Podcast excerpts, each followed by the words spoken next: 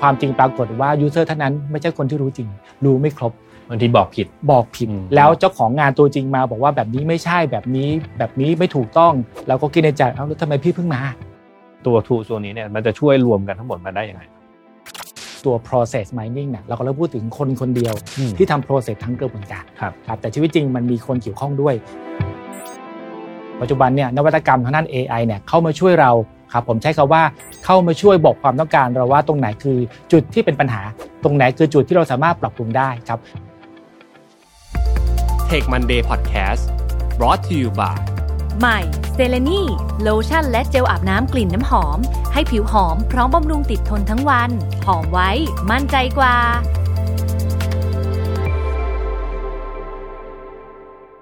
ขอขอบคุณผู้สนับสนุนรายการใน episode นี้ โดย Nintex and Intelligence Process Intelligent and Process Automation Empower Your Success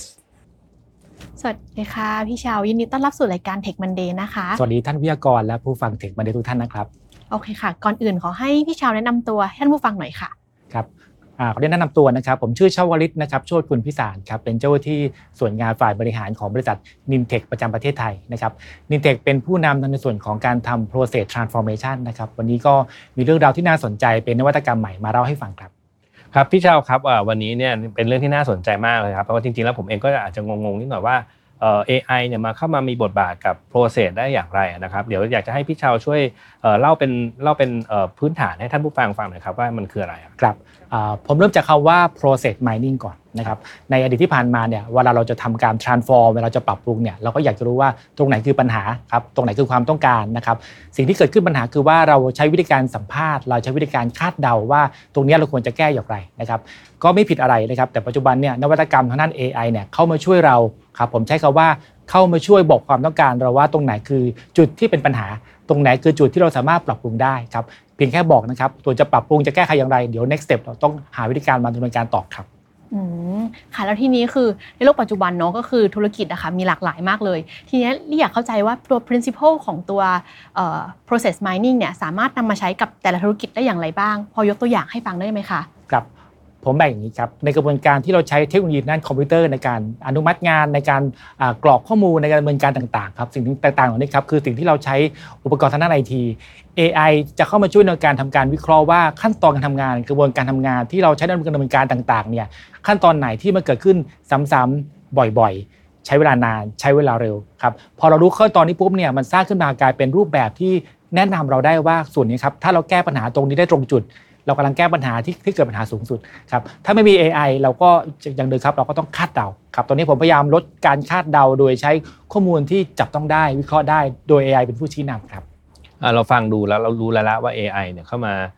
มาช่วยในการปรับปรุงกระบวนการ process ได้อย่างไรนะครับ แต่ทีนี้เนี่ยเราก็อาจจะยังมองไม่ค่อยเห็นภาพเท่าไหร่ครับพี่ชาวพอจะยกเคสตัวอย่างได้ไหมครับว่า AI เนี่ยกับ process mining มันเคสจริงๆเนี่ยมันเป็นยังไงครับ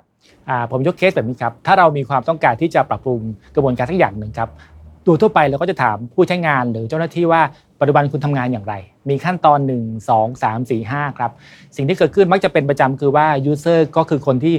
ที่มีเวลาคือว่างมีเวลามาให้เราอธิบายอธิบายให้ฟัง เราก็ดำเนินการไปตามขั้นตอนครับ จนกระทั่งใกล้จะจบงานนะครับความจริงปรากฏว่ายูเซอร์ท่านนั้นไม่ใช่คนที่รู้จริง รู้ไม่ครบ บางทีบอกผิดบอกผิด แล้วเจ้าของงานตัวจริงมาบอกว่าแบบนี้ไม่ใช่แบบนี้แบบนี้ไม่ถูกต้องเราก็คิดในใจเอ้าแล้วทำไมพี่เพิ่งมา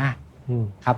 ทางนี้พอมี AI เนี่ยครับ AI ช่วยทำการวิเคราะห์ว่าในขั้นตอนทำงานของแต่ละคนในกลุ่มเป้าหมายนะครับเขาดำเนินการอย่างไรนะครับแบบไหนเรียกว่าใช้เวลาสั้น แบบไหนเรียกใช้เวลาขั้นตอนเยอะ พอเราเห็นข้อมูลความจริงปุ๊บเนี่ยเราจะรู้ว่าใครคือคนที่เหมาะสมที่จะให้ข้อมูลเราครับแล้วเราก็เอา AI นะครับช่วยเก็บข้อมูลจากการทำงานของเขาครับผมใช้คำว่าสัมภาษณ์ user แต่สัมภาษณ์ด้วยด้วยความสามารถของทาง AI จริงๆ ฟังดูแล้วมันซับซ้อนมากเลยค่ะ ทีนี้เราอยากเข้าใจว่าตัว AI อะมันมาช่วยในส่วนไหนของการทำ process mining นะคะแล้วเราจะคุยกับลูกค้ายังไงให้เขามีภาพที่ตรงกันครับ ต่อยอดจากเดิมนะครับการที่เราทำ process แล้วเราเข้าใจกระบวนการครับเราก็ต้องรู้ว่าขั้นตอนต่างๆเนี่ยดำเนินการในปกติอย่างไรครับสิ่งที่เราไม่รู้ก็คือว่าตรงไหนคือคอขวดครับเราจะเจอประจำเลยว่าผู้บริหารถามว่ากระบวนการทั้งหมดเนี่ยสวัน 5 วันมันช้าตรงไหนทำไมคู่แข่ง 1 วัน 2 วันครับเราก็อยากจะรู้เหมือนกันครับว่าจริงๆแล้วตรงไหนคือจุดที่เราแก้ปัญหาได้ตรงจุด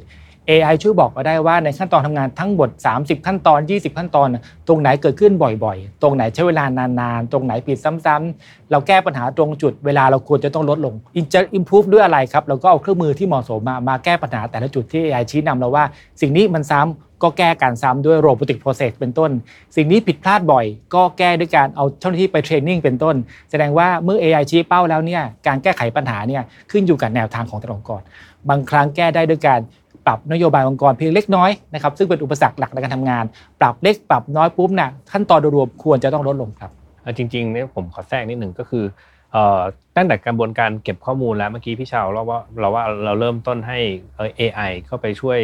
เก็บกับคนแทนที่จะใช้คนไปช่วยสัมภาษณ์อะไรอย่างเงี้ยครับนะจะมีแหล่งข้อมูลของอะไรที่มันจะวิ่งเข้ามาสู่กระบวนการนี้นอกเหนือจากการเข้าไปคุยกับคนนะครับครับ โดยปกติเจ้าหน้าที่ก็จะเปิดเครื่องคอมทำงานปกติครับอืมล็อกอินเข้าระบบทำงานเริ่มกรอกข้อมูลบันทึกข้อมูลแทรกเอกสารนี่คือสิ่งคือสิ่งที่เป็นปกติครับ AI จะถูกทำการอ่อฝังตัวอยู่ในเครื่องเครื่องนั้นชั่วคราวนะครับเพื่อทำการเข้าใจว่าพนักงานทำงานอย่างไร กับพนักงานคนที่ 1 คนที่ 2 คนที่ 3ทำงานในเรื่องเดียวกัน หรือทำงานสอดคล้องกันนะครับ สิ่งที่เราไม่ต้องบอก AI คือ AI มีแพทเทิร์นในการเรียนรู้ ครับมี Machine Learning ในการบอกว่าเจอซ้ำๆเจอบ่อยๆ มีรูปร่างมีลักษณะมีความคล้ายกันเป็นแพทเทิร์นแล้วบอกได้ว่าสิ่งที่ทำเกิดขึ้นในช่วง 1 เดือน 2 เดือนเนี่ยค้นพบ process ที่เหมือนกันกี่ process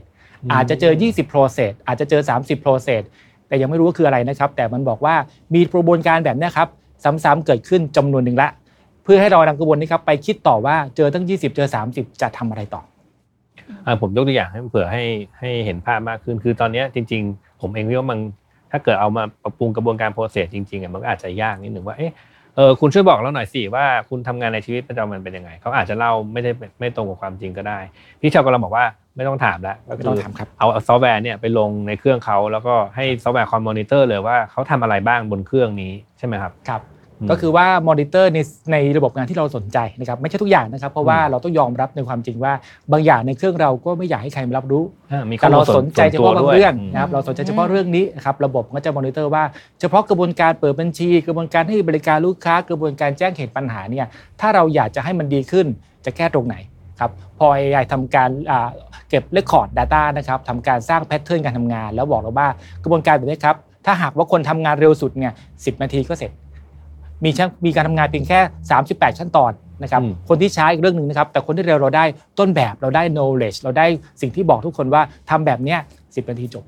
ครับเสร็จปุ๊บเนี่ยสิ่งที่ได้ปุ๊บเนี่ยมันก็สามารถที่จะสร้างขึ้นมากลายเป็นเป็น process นำครัไปบใช้ต่อที่ RPA หรือตัว robotic process อืมรวมทั้งสามารถ export ไปเป็น Microsoft Word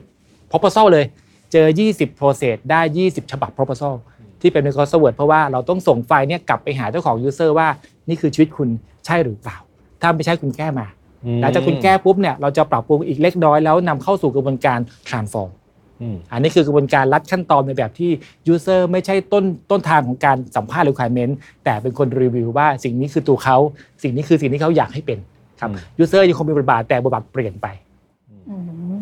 ค่ะพี่ช้างวันนี้จริงๆเท่าที่ฟังเข้าใจมันค่อนข้างซับซ้อนมากๆเลยนะใช่ครัคะบทีเนี้ยคือรีถามนิดนึงว่าเออจริง ๆ ตัว AI เนี่ยมาช่วย แต่จริง ๆ เรามีซอฟต์แวร์อยู่แล้วในการทำ process mining ทีนี้มันจะซับซ้อนหรือว่ามันจะไหวไหมคะในการทำ analyze เอ่อปัญหาของลูกค้าค่ะครับอ่าโดยทั่วไปก่อนหน้า BI ครับเครื่องมือเครื่องไม้เครื่องมือในการทำวิเคราะห์กระบวนการมีหลากหลายครับแต่ส่วนใหญ่คือ Input ของมันก็คือการสันนิษฐาน คาดเดาสัมภาษณ์ แล้วนำ Input มาใช้ในการวางแผนว่า as is เป็นอย่างไร to B จะเป็นอย่างไร จะต้องดำเนินการอย่างไรครับเพราะ Input เป็นต้นทางที่ไม่ค่อยดีเพียงพอครับ AI มาเพิ่มความสมบูรณ์ของ Input ว่าความจริงปัญหาเกิดขึ้นตรงนี้ ส่วนนี้เกิดขึ้นบ่อยๆครับเมื่อเราเอาสิ่งที่ถูกต้องมันนำไปใช้เนี่ยการแก้ไขปัญหาจะตรงประเด็น แล้วเครื่องมือที่มีอยู่จะมีประสิทธิภาพมากยิ่งขึ้นนะครับนี่คือคือการทำงานเสริมกันครับอืมจริงๆ พี่ชาวพูดเมื่อกี้นี้น่าสนใจทีเดียว ผมเองก็เคยผ่านกระบวนการปรับปรุงโปรเซสพวกนี้มาก่อนแหละแต่คราวนี้มันก็จะยากนิดนึงว่า เอ๊ะ เวลา เวลาเราจะไปศึกษาว่า process เป็นยังไงเนี่ยสุดท้ายก็คือเอ้ยงั้นคุณไปวาดไดอะแกรมมาหน่อยสิว่า flow มันเป็นยังไง แล้วเราก็อ้างอิงจากตรงนั้นเลยทีนี้คราวนี้เราไม่ต้องถามเขาละเรามีตัวมาจับเลยเนี่ยแต่ว่าพูดถึงเรื่องของ process เนี่ย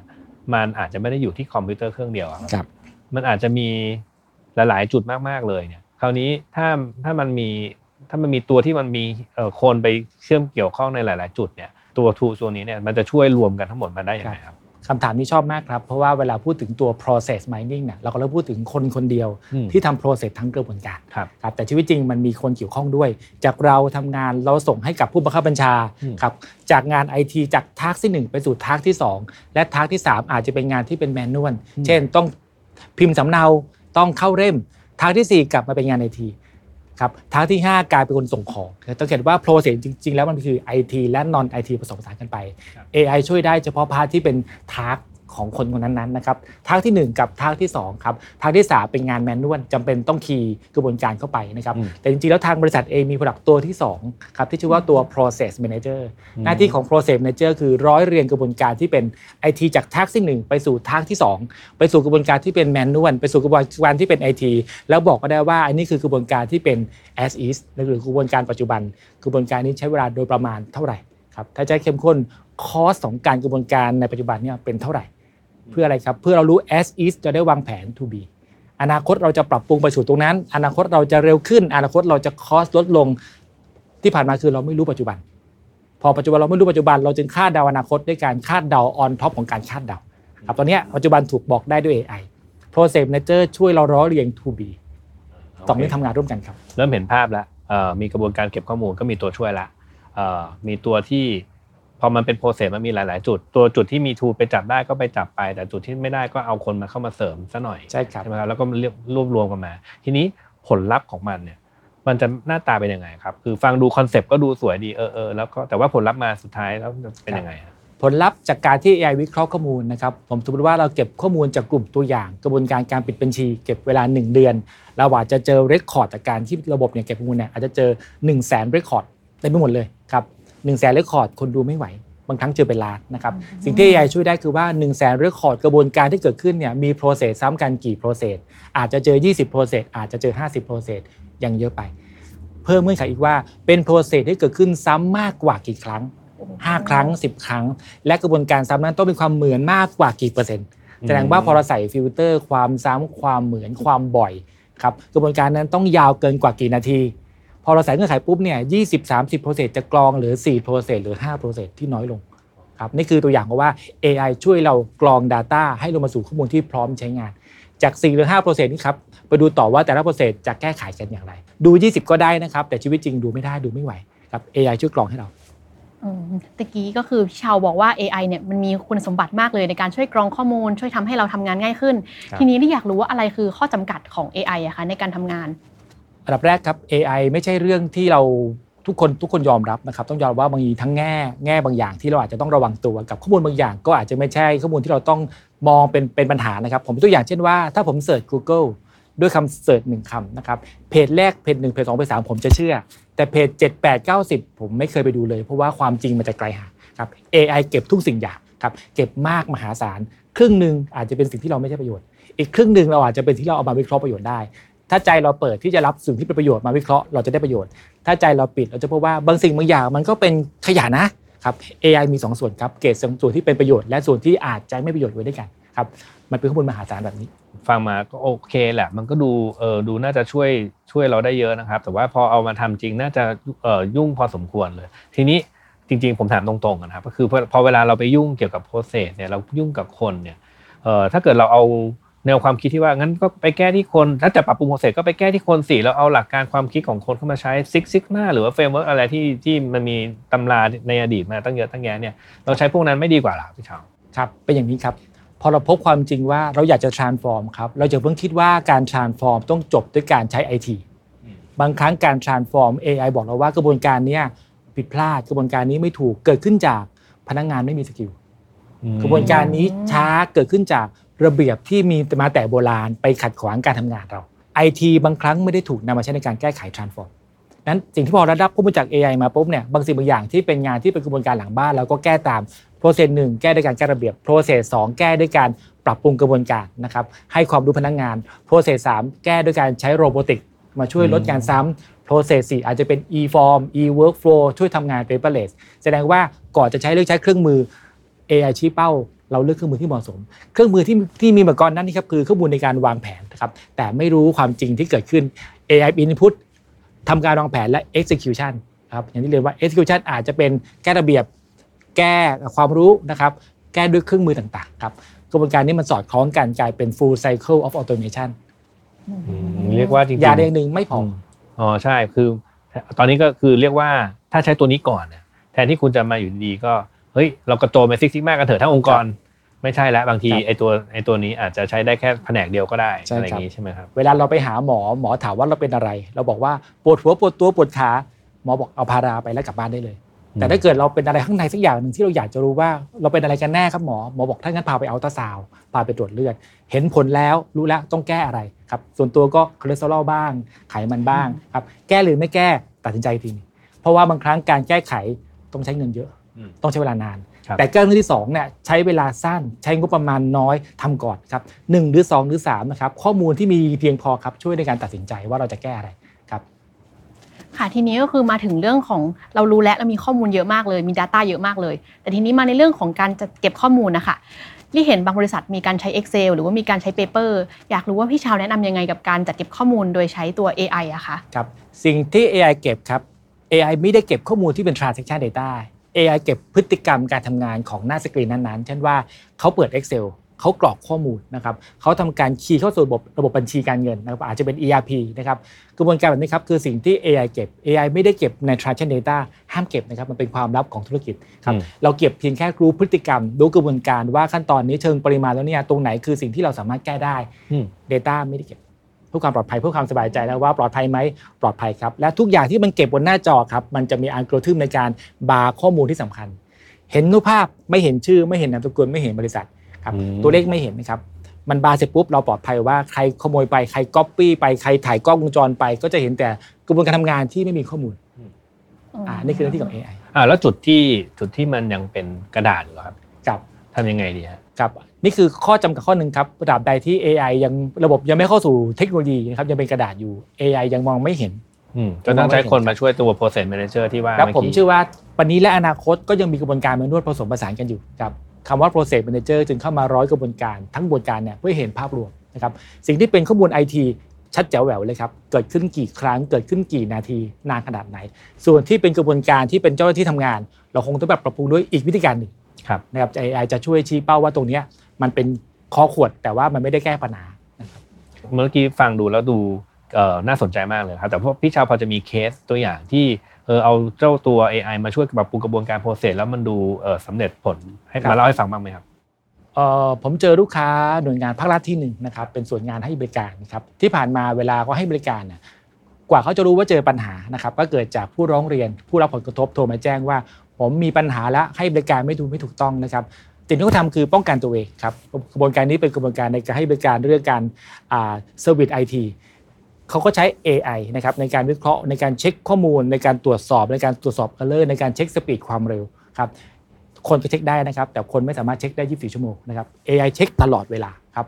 หนึ่งวิธีอาจจะเช็ค 10 ระบบเช็คตลอดเวลา แล้วแจ้งเราว่าเกิดเหตุการณ์นี้แล้ว ต้องสงสัยแล้วต้องระวังแล้วต้องทำอะไรต่อครับ AI ทำหน้าที่ในการทดแทนคนในช่วงเวลานอกงานนะครับ24 24 ชั่วโมงคูณ7ตามเงื่อนไขที่กำหนดครับ แล้วก็ชี้เป้าเราว่าไอ้กระบวนการแบบนี้ครับ ถ้าจะต้องแก้ตรงนี้แหละเกิดบ่อยอืมไอ้ที่คุณพยายามแก้แก้อยู่เนี่ยมันเกิดไม่บ่อยครับแต่สะท้อนไปที่มุมของไอทีนะครับมองไอทีบ้างไอทีใช้เงินงบประมาณในการดูแลระบบ ซื้อระบบแมนเทนแนนระบบ แต่ไอทีอาจจะไม่ทราบว่าบางระบบที่คุณลงทุนใช้ maintenance ต่างๆเนี่ยบางระบบทั้งปีแทบไม่ได้ใช้เลย แต่บางระบบที่ ใช้ Open Source บ้าง ไม่ได้ไม่คิดอลังมาก แต่ AI บอกว่าใช้เยอะเป็นคอขวดทุกคนวิ่งกันมารุมใช้ระบบนี้ แต่คุณไม่ได้ต่อ maintenance แต่คุณไปต่อ maintenance ในระบบที่แทบไม่มีใครใช้งานครับอืม AI ชี้เป้าว่า traffic ของงานมันผ่านเส้นทางนี้ลงทุนตรงนี้ แก้ปัญหาตรงนี้ไม่ใช่ไปแก้ปัญหาตรงนู้นซึ่ง transaction แทบไม่มีในแต่ละวัน อันเนี้ยอันนี้คือข้อมูลเบื้องต้นที่ไอทีอยากคนชอบแบบนี้กันครับครับเป็นสะกระจกสะท้อนสิ่งที่มองไม่เห็นอืม ทีนี้มาถึงเรื่องตัวเนี้ยจริงๆมันมี buzzword มากเลยว่า AI มันมาอย่างนู้นอย่างนี้อย่างนั้น ทีนี้พี่ชาวว่าตัว AI อะค่ะ จะนำพาเทคโนโลยีอะไรใหม่ๆ ที่เราต้องจับตามองหรือเปล่าคะโอ้พูดถึง AI ครับผมไม่พูดถึงอนาคตนะครับ อนาคต AI หรือ generative AI ไปไกลมากครับ ผมมองปัจจุบันก่อนครับ ปัจจุบันในสิ่งที่ว่ามันมีอยู่ประมาณหนึ่งนะครับ เราเรียนรู้เข้าใจมานะครับว่าปัจจุบันเนี้ย narrow AI เนี่ยมันทำได้ประมาณนี้ เรียนรู้อะไรบ้าง เรา apply ใช้กับองค์กรเรา นะครับ apply ภายใต้ความระมัดระวัง นะนี่คือนี่คือข้อแนะนำนะครับ แล้วก็เลือกใช้ AI ในสิ่งที่เป็นสิ่งที่เราไม่จำเป็นต้องถูกบังคับทำงานครับให้เขาชี้เป้า ไม่ใช่ให้เขาปฏิบัติแก้ไขให้เรา ให้เขาทำ automatic เมื่อไหร่ เราจะต้องระวังมากกว่านี้สองเท่า แต่ตอนนี้คือเขาแค่ให้ข้อมูลเราครับเหมือนที่เราเลยรู้ว่าเราถามอะไรเขาตอบ เราอยากรู้อะไรเขาบอกครับทำไม่ทำผมอยากให้คนเป็นคนตัดสินใจนะครับอย่าเพิ่งให้ AI ถึงขั้นทำแทนเราร้อยเปอร์เซ็นต์จริงๆเนี่ยวันนี้เรียกได้ว่า ฮ้ยเรามาเห็น use case ของการใช้ AI กับอีกอีกจุดหนึ่งแล้วที่น่าจะไม่ได้สัมผัสกันโดยทั่วไปในเอ่อในชีวิตประจำวันนะครับ แต่ว่าเป็นจุดที่มีประโยชน์มากๆเลย เพราะว่าทำงานในบริษัททั่วไปอะครับเรื่องของ process เนี่ยมันเป็นเรื่องสำคัญอยู่แล้วนะครับครับแล้วคราวนี้มันมีทั้งพอพูดถึง process กับ AI อื้อหือเห็นภาพไม่ออกเลยว่ามันจะเป็นยังไง วันนี้ได้รับความรู้เอ่ออย่างเต็มเปี่ยมเลยครับต้องขอบคุณพี่ชาวมากนะครับ ก่อนจากการเนี่ยพี่ชาวมีอะไรอยากจะฝากให้ท่านผู้ฟังไหมครับครับก็ขออนุญาตอ่าฝากไว้ครับว่าอ่า จุดเริ่มต้นของการทำ full cycle automation นะครับคือการวิเคราะห์ปัญหาว่าเกิดขึ้นอะไรนะครับทางบริษัทก็มี product ที่ชื่อว่าเป็น process discovery ในการวิเคราะห์ปัญหาครับวิเคราะห์แล้วก็ต้องไปวางแผนครับว่าปัญหาที่เป็นอยู่มันคือ as is จะเป็น to be อย่างไรนะครับ Product ที่ 2 เราชื่อตัว process manager ช่วยวางแผน as is to be และสื่อความเสร็จปุ๊บก็ไปสู่กระบวนการแก้ไขปัญหาครับด้านล่างแล้วครับ มี 2 แนวทางครับ แก้ด้วยคนก็คือ human process workflow แก้ด้วย robotic ก็คือ robotic process automation แก้อย่างไรขึ้นอยู่กับต้นทางของปัญหา และการวางแผนแล้วก็การใช้เครื่องมือครับทั้งหมดนี้ครับเป็นเครื่องมือที่ทางบริษัทก็สามารถให้บริการกับทางลูกค้าในประเทศไทยด้วยความเต็มใจครับ แล้วก็สำหรับในตอนนี้นะครับ ต้องขอขอบคุณทาง Nintex แล้วก็ทาง s c h ด้วยนะครับ ที่สนับสนุนรายการในตอนนี้ครับ แล้วก็ขอขอบคุณพี่เชามาก ๆ เลยนะคะ ที่มาให้ความรู้กับเราในวันนี้ค่ะ ขอบคุณพิธีกรทั้งสองท่านครับ ขอบคุณค่ะผู้ฟังทาง Tech Monday ด้วยครับ ค่ะ แล้วก็ขอขอบคุณทุกท่านที่ติดตาม จนกว่าจะพบกันใหม่ สวัสดีค่ะนี่ครับ ขอขอบคุณผู้สนับสนุนรายการใน episode นี้ โดย Nintex and Intelligence Process Intelligent and Process Automation Empower Your Success Take Monday Podcast Presented by เซเลนีโลชั่นและเจลอาบน้ำกลิ่นน้ำหอม หอมไว้ มั่นใจกว่า